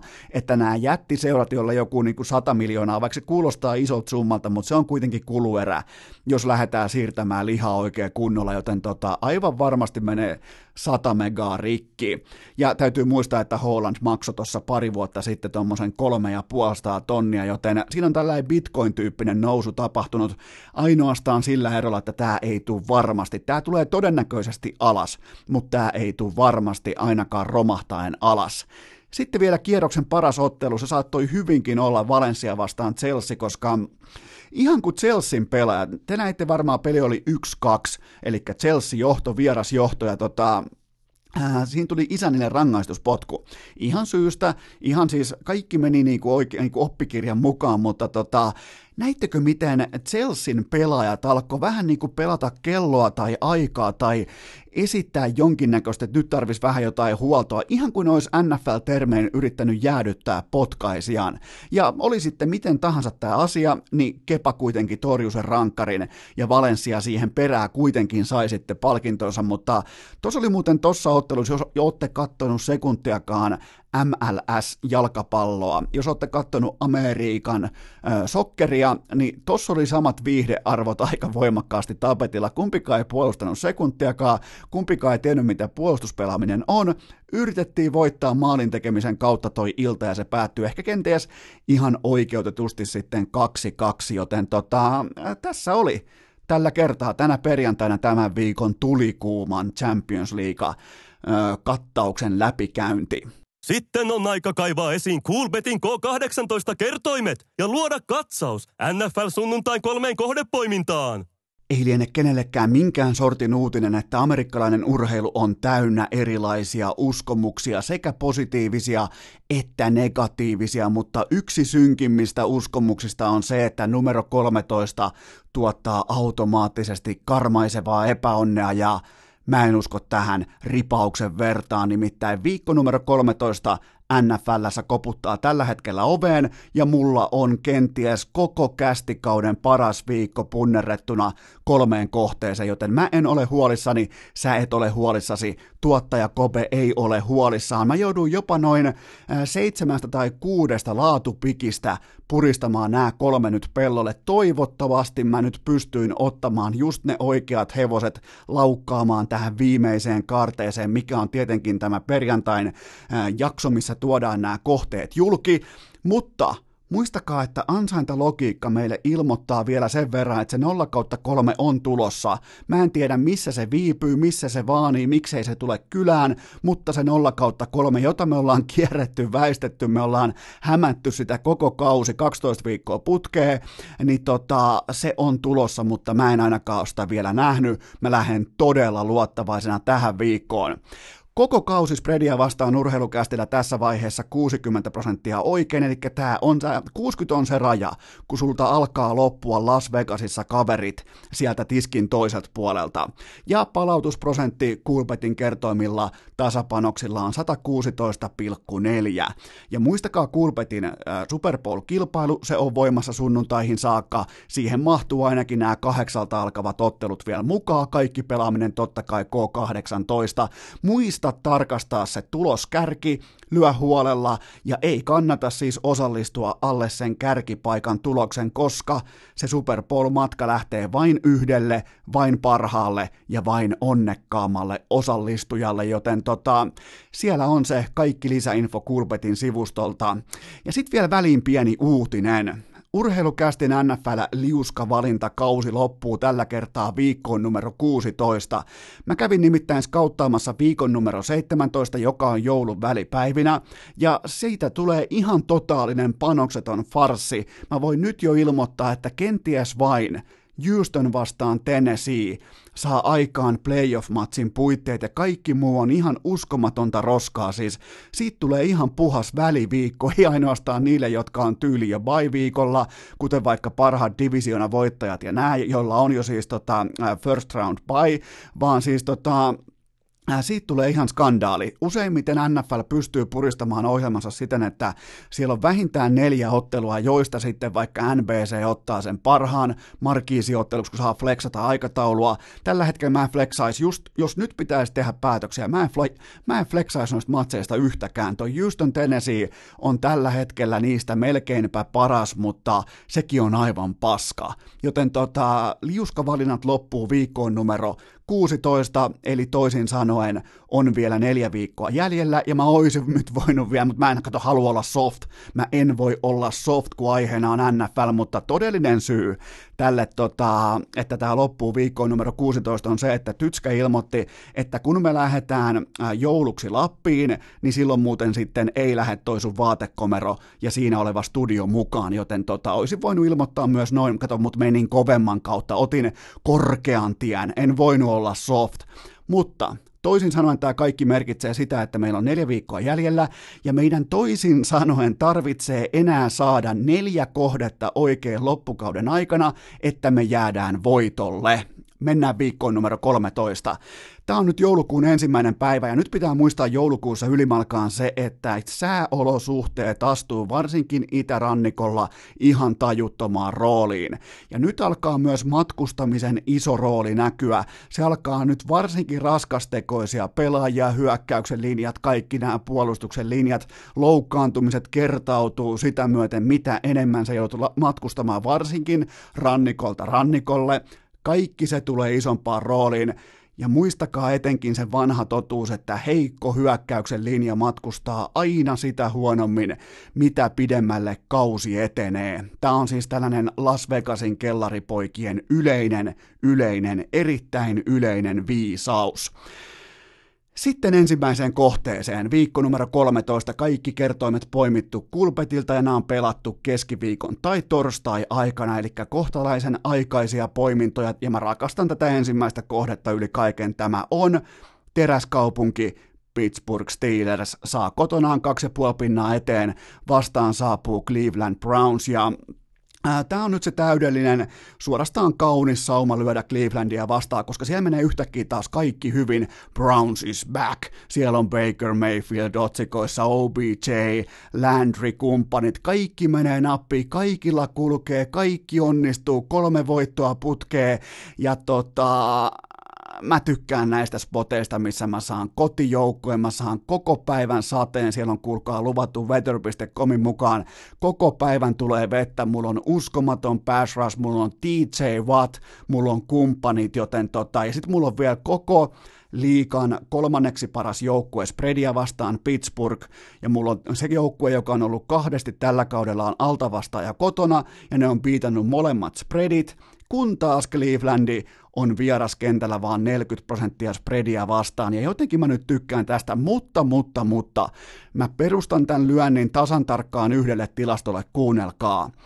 Pittsburgh johtaa koko NFL QB-painostuksissa, eli säkit, taklaukset ja häirinnät yhteen laskettuna, joten TJ Watt ja pojat tulee tosta heikosta hyökkäyksen linjasta läpi suoraan Bakerin leukaan, ja kukaan ei voi tehdä yhtään mitään. Siihen ynnätään vielä Pittsburghin sade. Se on nyt se taivas. Paikallinen Pekka Pouta on mulle nyt sen sateen velkaa, koska mä kävin sen erikseen katsomassa, että siellä sataa, niin silloin siellä on pakko myös sataa. Ja se pitää vielä muistaa, että tässä on ihan hirveät play playoff-implikaatiot, mutta tässä on myös mieskunnia. Kahden viikon takainen Miles Garrettin sekoaminen, se ei ole todellakaan unohtanut ja, tai unohtunut, ja silloin kun on tällaisia kovia tunteita, tällaisia hauiksen näyttöä, kukkopoikien tappeluita, niin mä valkkaan sen joukkueen, jolla on uskottavampi päävalmentaja, niillä on jonkinnäköinen menestyksellinen historia, ja ne ei ole ihan täysiä fratboita tai fuckboita koko joukkue täynnä. Joten tota, mä otan näissä tilanteissa, missä mä tiedän etukäteen, että kattila lähtee kiehumaan, mä otan sen porukan kiinni, joka pystyy kontrolloimaan itseään, koska se suurin piirtein se porukka ja sen kulttuuri ja sen organisaatio tietää, että miten NFLssä pitkässä juoksussa todennäköisimmin voittaa. Joten tota, olihan toi nyt nättiä, kun Miles Garrettin pinata siellä tailgateissa. Täytyy kyllä nostaa hattua Brownsin faneille, että siinä oli luovuutta, miten ne hakkas sitä tota, kypärällä sitä pinataa, mutta tämä oli siis oikeastaan sama kuin joku hakkaisi lätkässä sun kypärättömän maalivahdin mailalla tohjoksi, joten totta kai tämä tulee nostaa tunteet, tämä tulee nostaa, mutta mä uskon, että Steelers hallitsee tilanteessa itsensä paremmin kuin Clevelandi, joten tota, tämä on nyt just se hetki, me, me etitään siis vedonlyöinä, me etitään, jos meillä on terävää rahaa tai kykyä poimia oikeita kohteita, niin me etitään nimenomaan tällaisia saumaa, missä toinen joukkue on hypessä, toisella ei välttämättä edes tiedä kukaan pelin rakentaja, me tykätään siitä joukkueesta, jolla on vahva päävalmentaja, vahva organisaatio, vahva kotikenttä, uskomaton pass rush, ja me ei oikein tykätä siitä joukkueesta, jolla on ailahtelevuutta, jolla on heikko hyökkäyksen linja, varsinkin hyökkäyksen linja aina vierasotteluissa, äh, sadekeli, ei välttämättä se optimiskenaario, joten tota, ja huomaatteko vielä sen, Mä en anna sille mitään arvoa, että kumman Pittsburgh laittaa tota, pelirakentajakseen. Nyt siellä on Ankka, johtamassa peliä, ja hän on mun mielestä parempi kuin Mason Rudolph. Ja on sitten Rudolphilla lyöty kypärä päästä läpi tai ei, niin mun mielestä Ankka on parempi. Joten tota, tämä on mulle ihan selkeä tapaus Pittsburgh plus kaksi ja puoli pinnaa lapulle. Mä oon sen kanssa erittäin sinut, mä oon erittäin luottavainen.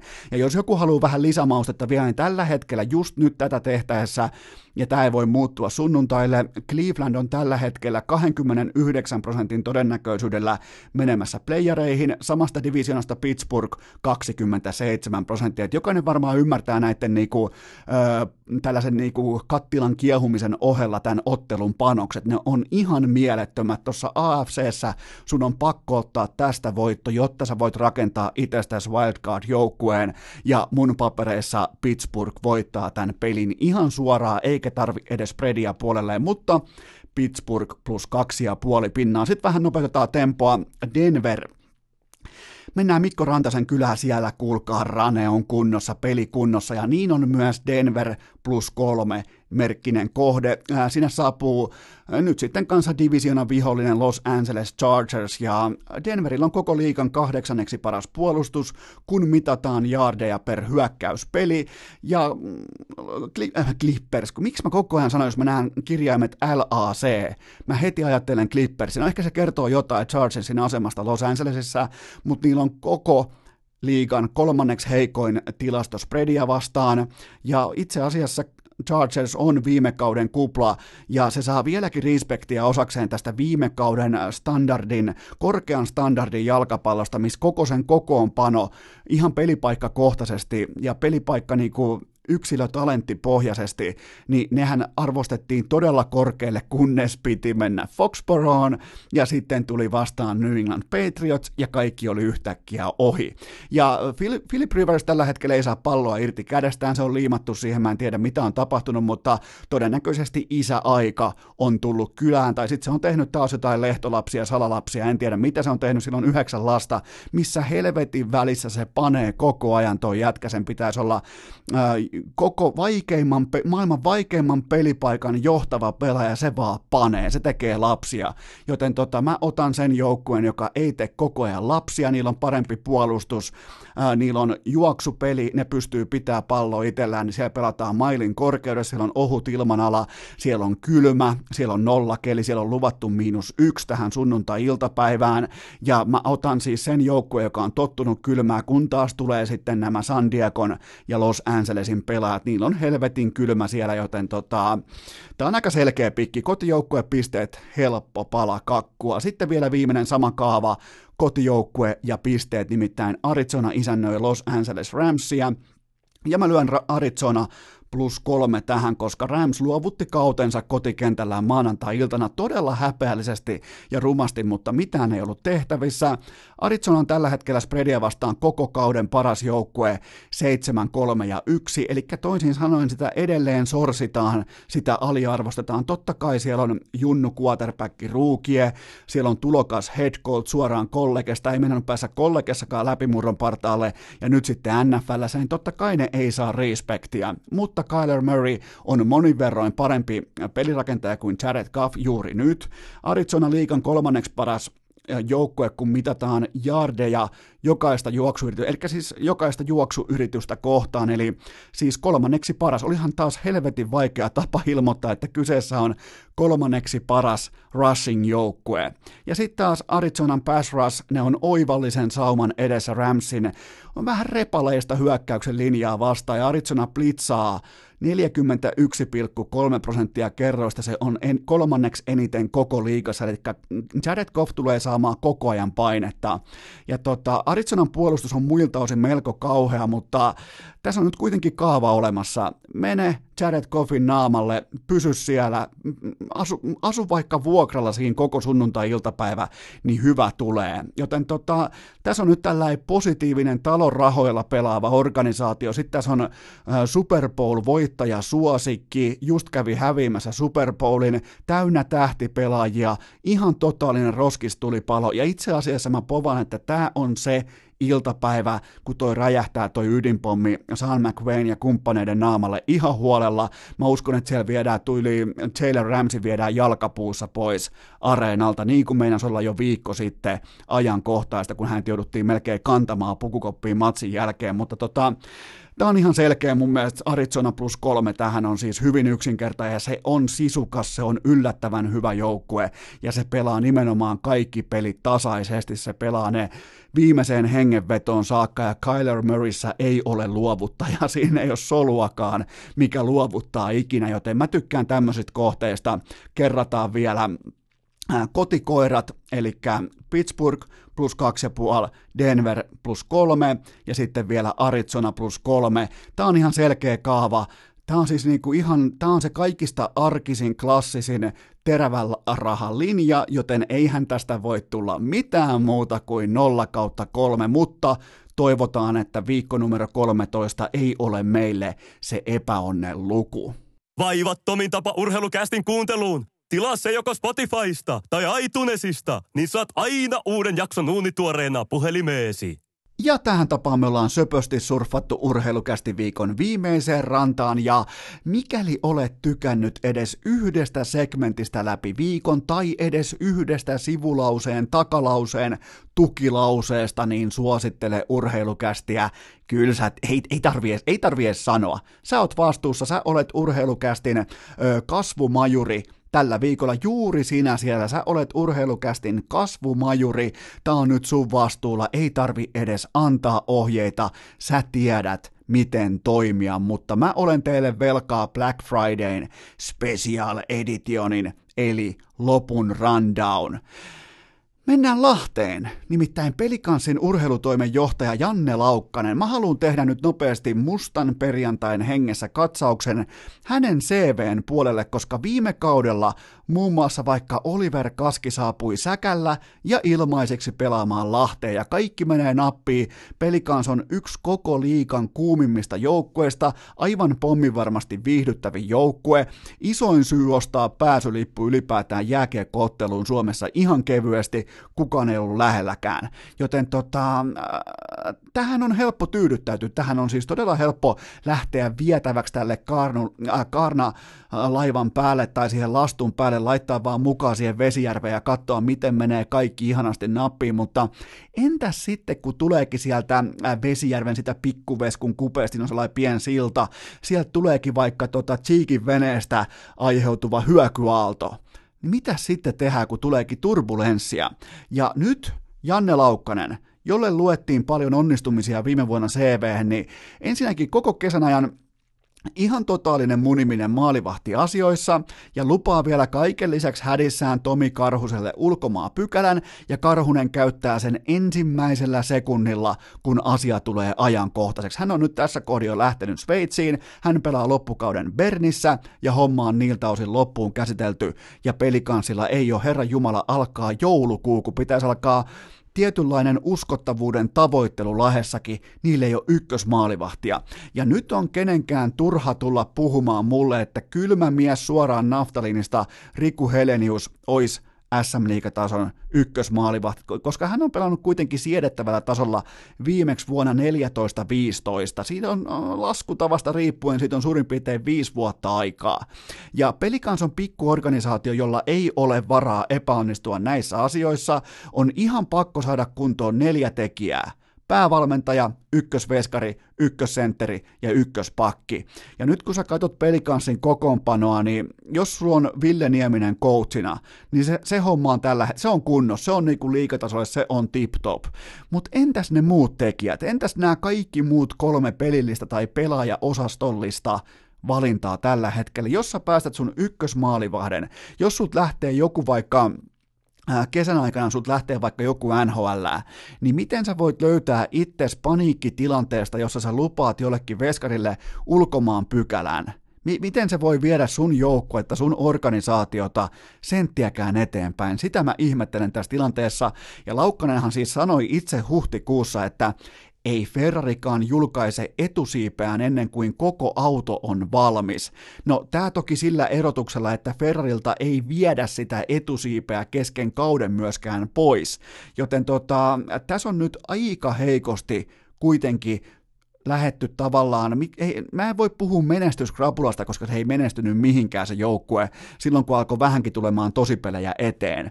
Mutta tämä antaa vaan osviittaa siitä, kun on pieni markkina-alue, pieni organisaatio, niin se menestyksen piikki osuu suurin piirtein kerran viiteen vuoteen. Niin miten sen pystyy stabilisoimaan, sun pitää saada noi tekijät kohdilleen, varsinkin päävalmentaja, varsinkin aloittava ykkösmaalivahti, joka pelaa suurin piirtein 45 kertaa kaudessa vähintään, ja tätä Janne Laukkanen ei pystynyt toimittamaan, joten tämä kausi on ohi, tämä on paketissa, Riku Heleniuksella toi joukkue ei tule menestymään.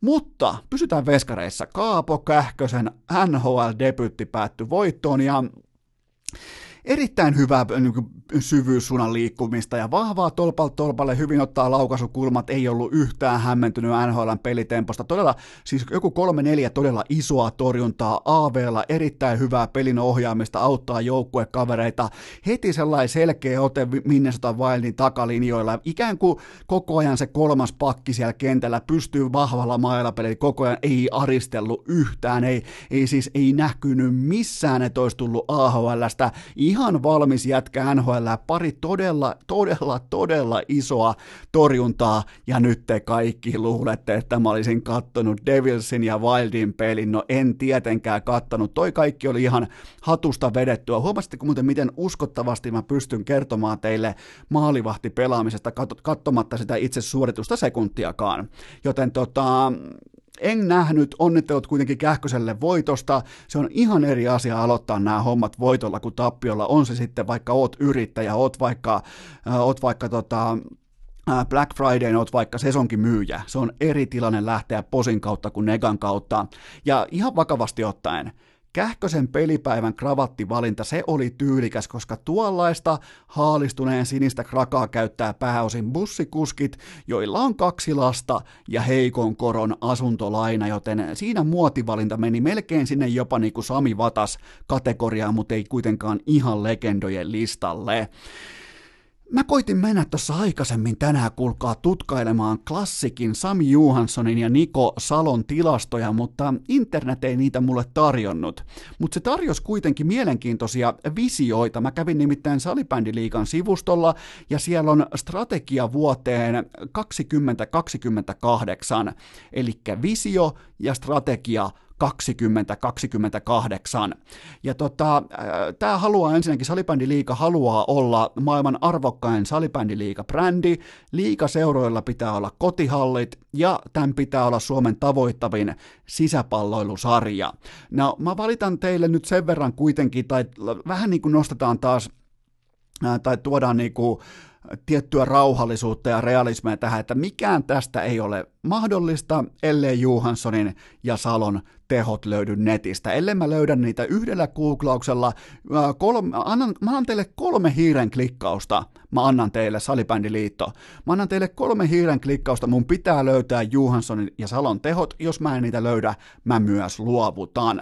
Mutta se, joka ei sählyssä luovuttanut, se oli kuulkaa Hämeenlinnan Steelersin päävalmentaja Petri Kemppainen Hämeen Sanomissa, mä lainaan. Mä lainaan nyt Petri Kemppaista seuraavassa lausunnossa, kuunnelkaa. Ensimmäinen erä oli ihan kamalaa. Äijät pelasivat ja suoraan sanottuna pitutti katsoa omaa joukkuetta. Sanoin kopissa, etten ole nähnyt tällaista ämmälaumaa vuosiin. Ja sitten Petri Kemppainen jatkaa. Toinen tuomareista oli pihalla kuin tamponin naru. Joten mä haluan onnitella Petri Kemppaista siitä, että tästä ei nimittäin puutu enää kuin hän olisi jollekin taholle jakanut kohteliaasti hamekangasta, niin hänet voisi ylentää jo näillä puheenvuoroilla. Hänet voisi ylentää 90-luvun jääkiekkovalmentajaksi. Joten tota, joo, kyllä vain. M-lauma ja tamponin naru ja tohon vielä hamekangas, niin tota, erittäin vahvaa kielenkäyttöä ja tällaista niin kuin todella 2000, tästä tuli niin kuin 2019 on vahvasti läsnä näissä Hämeen Sanomissa esityissä lausunnoissa, todella vahvaa niin kuin, mistä vitun tynnyristä tonne haetaan jengi? Ihan oikeasti? Siis 2019 erittäin verrattain sivistynyt pallopeli, pelataan sisällä, kaikilla on kivaa, kaikilla on lämmin, ei tule vettä niskaa, ja siellä on tällainen saatanan Savage, on, a, a, siis missä, mistä tynnyristä Petri Kemppainen on haettu valmentamaan salibändiä? Mä kysyn vaan, mä oon, mä oon siis, ei herran jumala, Tosta ei puutu ihan oikeasti kuin se, että se jakaisi jollekin hamekangasta, niin se puhuisi ihan samalla tavalla kuin lätkääijät 90-luvulla, 80-luvulla, mutta tota, joo, te, ot, hakekaa, hakekaa kemppainen pois sieltä tynnyristä. Kertokaa, että nyt on vuosi 2019. Kertokaa, vihjatkaa edes jollain. Antakaa, antakaa jotain. Anta, en, en, mennään seuraavaan aiheeseen, nimittäin Tähän väliin ihan nopeasti NBAta, mutta ei Chicago Bullsia, ymmärrätte varmasti syyn. Nimittäin Brandon Ingram alkaa olla tämän kauden tarina. Se kärsi viime kaudella veritulpasta ja sen jälkeen häneen iski myös masennuksen oireita. Hän just tällä viikolla aiheesta avautui. Viime kaudella Lakersissa 13,9 pistettä per peli ja nyt sitten New Orleansissa tämän treidin jälkeen 26,1 pistettä per peli. Eli aivan helvetin hyvin. Ja tähän tulee kylkeä sitten vielä kaikki muutkin mittavasti kohentuneet tilat tilastot, joten Ingram ja sitten tota Zion Williamson, ne voi hyvinkin viedä tuon porukan vielä pitkälle joskus, ja täytyy muistaa se, että Ingram on vasta 22-vuotias, se pitää tässä kohdin muistaa, että siellä on kaikki vasta edessä, ja mä muuten asuin äh, 2016 Las Vegasissa kesällä, asuin samassa hotellissa kuin Ingram, ja mä en ole koskaan nähnyt, en ikinä niin Miks, miten sitä pitäisi kuvailla sitä, se, se oli siis kuntosalilla, saman hotellin kuntosalilla, ja mä en ole koskaan nähnyt, äh, miten, se on tosi vaikea, kun näkee jotain, siis ihan kuin olisi katsonut jotain avaruuselokuvaa, missä se humanoidi saapuu johonkin tilaan, minkä kanssa se ei nyt niin kuin ihan täysin ole sinut, kun se yritti nostella niitä painoja. Se oli varmaan ton 208 pitkä, mä en tiedä, onkohan Ingram jotain sen mittaista nykyäänkin, varmaan jotain ainakin siihen haarukkaan, ja se oli varmaan paino 68 kiloa, joten tota, se oli, mulla meni siis oma, niin kun mulla oli maastavetopäivä, niin se meni ihan vihkoon, saatan ja jouhkimainenkin lopetti, se lopetti, kuulkaa Instagramin selaamisen sillä sekunnilla, kun sinne tuli NBA-pelaajia, mutta seuraavaan aiheeseen Risto Duffa, kyllä vain, Goat. Tota, nyt on käynyt niin, että kun Vaasan sportti alkoi tekemään tätä kokonaisvaltaista kulttuurin muutosta, niin jos te katsotte tarkasti tällä hetkellä Vaasan jäähallin ytimeen, niin Risto Duffa ajaa siellä myös erätauvoilla jään. Ja tämä on mun mielestä mahtava. Aina pitää pystyä päävalmentajan aistimaan. Mä laitan siis teille tästä mun Instagramiin tänään myös videon. Niin aina pitää päävalmentajan pystyä aistimaan se, että miten halli hengittää, miten fanit hengittää, mikä on päivän rytmiikka, mikä on sävellaji, tempolaji. Niin se on hienoa nähdä, että Duffa on painamassa myös champonilla ympyrää Vaasan jäähallissa erätauvoilla, joten tätä tarkoittaa nyt se kokonais kokonaisvaltainen organisaation uudistus. Mulle muuten tuli eilen keskiviikkona, korjaan toissapäivänä keskiviikkona, tässä vaihtuu just yö just tällä hetkellä suurin piirtein, niin tota, mulle tuli keskiviikkona urheiluaiheinen viikkolehti postiluukku, ihan pokkana toivat sen mulle sisään. Siinä oli päivämääräys 13. päivä 11, niin siinä oli Glenn Kamara ja Teemu Pukki kannessa, ja mä ihmettelin, että miten helvetissä nää nyt tässä voi olla, että mikä juttu tää nyt on, ja että onpas nyt outoa paikkaa laitettu huuhkajien pelaat. Mä huomasin vasta niin kuin luettua ne ehkä ensimmäiset neljä, viisi riviä, mä huomasin, että tämähän on kolmisen viikkoa vanha lehti, joten tota, nyt joku on ihmetellyt, että miten ihmeessä harrastepodcastit voi olla nykyään levikiltään isompia kuin viikkolehdet, niin se syy on just tasan tossa mä, mä en voi luottaa mihinkään printtiin, en siis asiakkaana, mä tilaan niitä pelkästään melkein jopa niinku hyvän tekeväisyyspohjalta, koska mä niinku maksan tuotteesta hinnan X, mutta mä en suutu miltään osin, mikäli tuote ei saavu perille. Joten tota, ää, tässä on muuten vielä nyt mielenkiintoisia keissejä, koska Slaattan, nyt kävi sillä tavalla hassusti, että hän meni ostamaan Hammarpyystä osakkeita, hän meni ostamaan vihollisseurasta omistusta, ja Malmöön fanit päättivät, että eiköhän polteta Slaattanin patsas, joten tota, nyt kannattaisi melkein sitten samoilla höyryillä mennä ihan pelaamaankin, nyt kun sattuu organisaation myös omistamaan, ja on toi kyllä toi Slaattan kyllä tietyllä tapaa aikamoinen likehuora tuolla, miksi se voinut vaan kertoa, että ostin siivun, miksi se voinut vaan sanoa, että mä ostin Hammarpyystä osakkeita, kiitos kuulemiin. Siis ihmeellistä tällaista muotiblokkajan, muotiblokkajan tällaista niinku likekalastelua ja huomio, huomiotalouden oikein myllyttämistä ja kaikkea tätä. Todella heikkoa, todella helvetin heikkoa, mutta onneksi kuitenkin joku ymmärsi polttaa sen patsaan. Aina kun poltetaan patsas, niin silloin ollaan helvetin ytimessä. Tehdään ihan mitä tahansa. Jos patsas on tulessa, silloin ollaan tosissaan. Sitten vielä Jari-Matti Latvala. Hänen taipaleensa Toyotalla tehdaskuljettajana päättyi, ja kun sä et voita mitään ja sä tuot siihen organisaation sisään meteliä sekä ovista että ikkunoista, sä olet ulkona. Mä en tiedä, mä en olisi kattonut rallia, mä en ole kattonut rallia Mä olin 2013 paikan päällä Ounin pohjassa Jyväskylässä. Mä en ole sen jälkeen katsonut sekuntiakaan rallia. Ja tota, jopa mäkin pystyn sanomaan, että mitä kaikkea tästä tuli tapahtumaan. Mä ilmoitin teille heti, kun tää tuli tää Maisatorppa-skandaali ulos. Mä kerroin teille, että okei, mikään ammattilaisorganisaatio ei halua tätä meteliä, ei halua tätä savua osakseen. Ja jälleen kerran Eno Esko oli myös oikeassa. Ja tota, joko, siis ylipäätään tämä noudattaa tämä koko keissi ihan puhtaasti huippurheilun logiikkaa.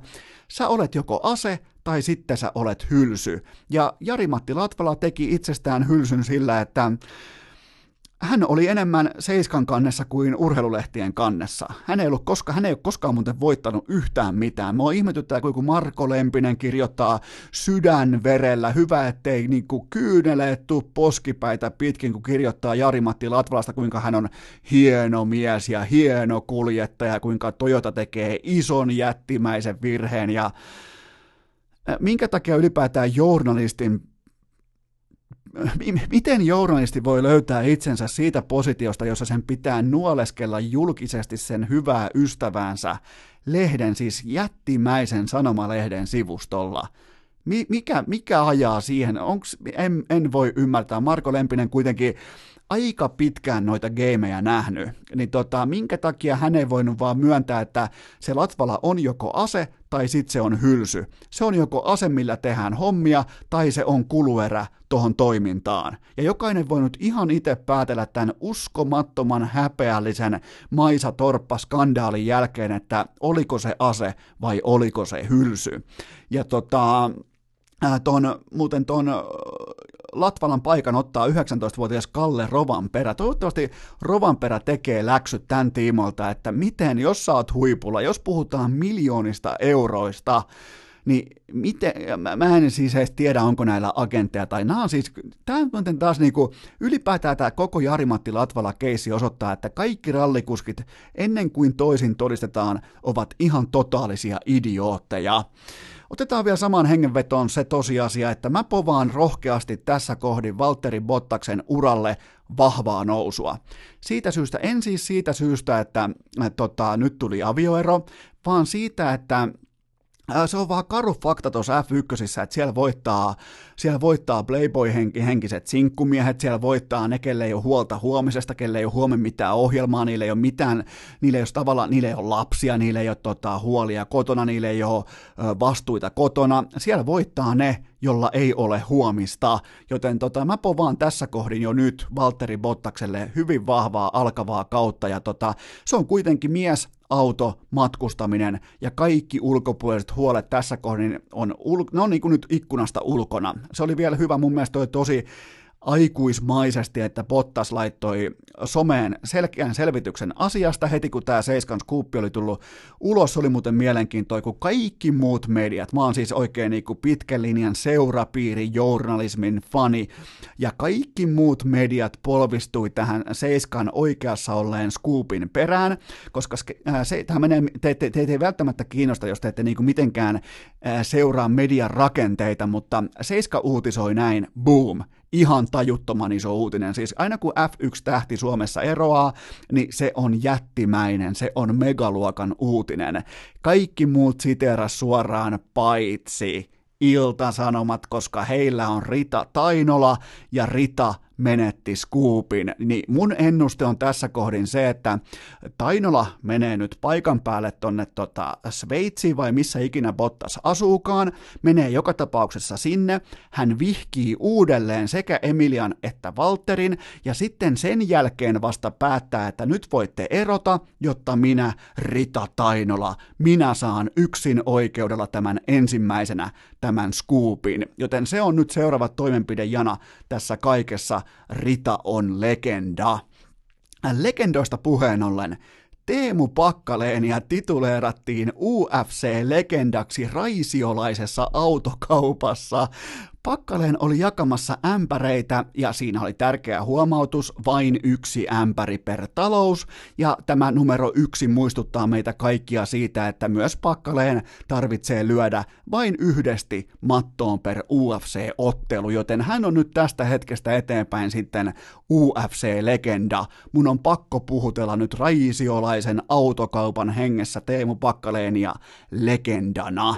Ja legendoista puheen ollen, Rovaniemi Nordman. Siellä alkaa kuulkaa nyt olla vähän uutta kummi, kummijoukkueen tematiikkaa. Ilmassa, nimittäin Joran äh, Rovaniemen, Rovaniemen jenkkifutisjoukkue on ihan timanttisessa vireessä. Kaksi sesonkia putkeen ilman tappioita, matka vienyt nyt jo kolmosdivarista ykkösdivariin, ja mä sain kuulla, kuulkaa Helsingin suunnalta jo sisäpiirilähteeltä, että Coach Koikkalainen Roostersissa se suorastaan vapisee, joten Rovaniemi Nordman, sieltä tullaan kovaa, ei tappioita, se on uusi Alabama, se on uusi New England Patriots, mutta tässä oli tämän perjantain urheilukästä. Toivottavasti kaikilla oli mahtava viikko ja toivottavasti kaikilla on tänään on Black Friday. Tehkää, käykää elisa.fi ostoksilla, ostakaa Wilson Cafeeta, muistakaa Super Bowl-kampanja loppuu sunnuntaina Kulpetilla, nauttikaa viikonlopusta. Mulla ei ole nyt, tällä kertaa mulla ei ole teille loppuun puujalkavitsiä, mutta me tehdään sellainen homma. Onhan siinäkin vitsiä kerrakseen, että maanantaina jatkuu.